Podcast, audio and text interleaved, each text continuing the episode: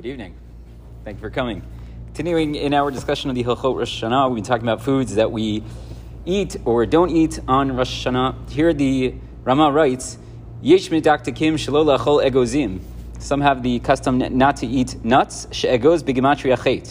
Because the word egoz, which uh, is the nut, it has the same gematria, the same numerical value as chet. Now let's stop there for one second. Number one, they don't really have the exact same gematria, right? So number one, chet is uh, gematria is uh, 19, 18. 18, egoz is 17.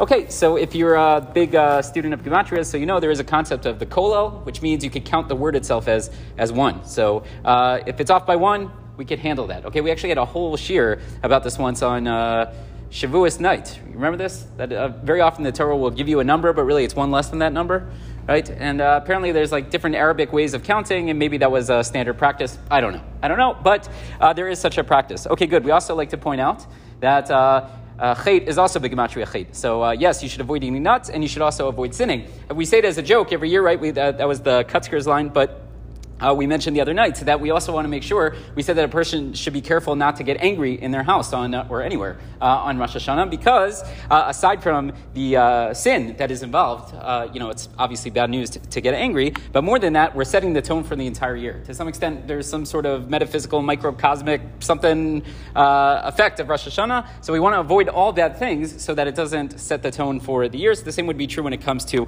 chait. So that's number one. But if you don't like that, if you don't like that, so the Rama Brings a different answer. He says it's not just because it has the same gematria, maybe yes, maybe no. He says, marbim It also causes, I, I, don't know exactly what this is referring to, uh, it gives a lot of phlegm or something, whatever it is. It makes you uncomfortable, and you're going to have to go in and out in order to take care of that. And it's going to cause bitul tefillah. You're not going to be davening as much as you, uh, as you should be. So that would be another reason to go ahead and to avoid them. So in theory, we could I guess the nafka mina, the practical consequence between these two different approaches is let's say you have a food that is marbek ki right? You, you know that if you eat certain types of food, you're not going to feel good and you're going to be running in and out of the davening. So then we would tell you go ahead and avoid it, even though it doesn't have the same gematria uh, as chait. And uh, I guess the other approach would say if you have a food which has the same gematria as chait, even if it's not egoz, you should also avoid it. So okay, either way, again, the goal here is to make sure we're putting ourselves uh, in the best uh, state on Rosh Hashanah. Number one, uh, mindset. We want to make sure that we're we're not engaged in chait, we're not doing anything that reminds us of chait, right? We want to avoid sin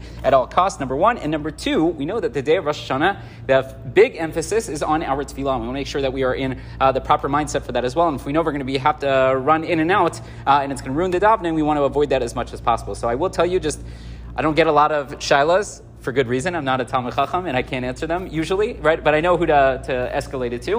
Uh, I get a lot of questions about uh, different dishes that people are making on Rosh Hashanah with nuts. Uh, don't get a lot of questions about any other uh, Hilchos Rosh Hashanah, Tkiyah Shofar, and asking for Mechila. And it, okay, so you know what? This is a good minhag, and we should be careful. Um, but we should also recognize uh, that there are bigger, more important things going on during the day. We should focus on those as well. Rabbi Chaim Baruch Hu.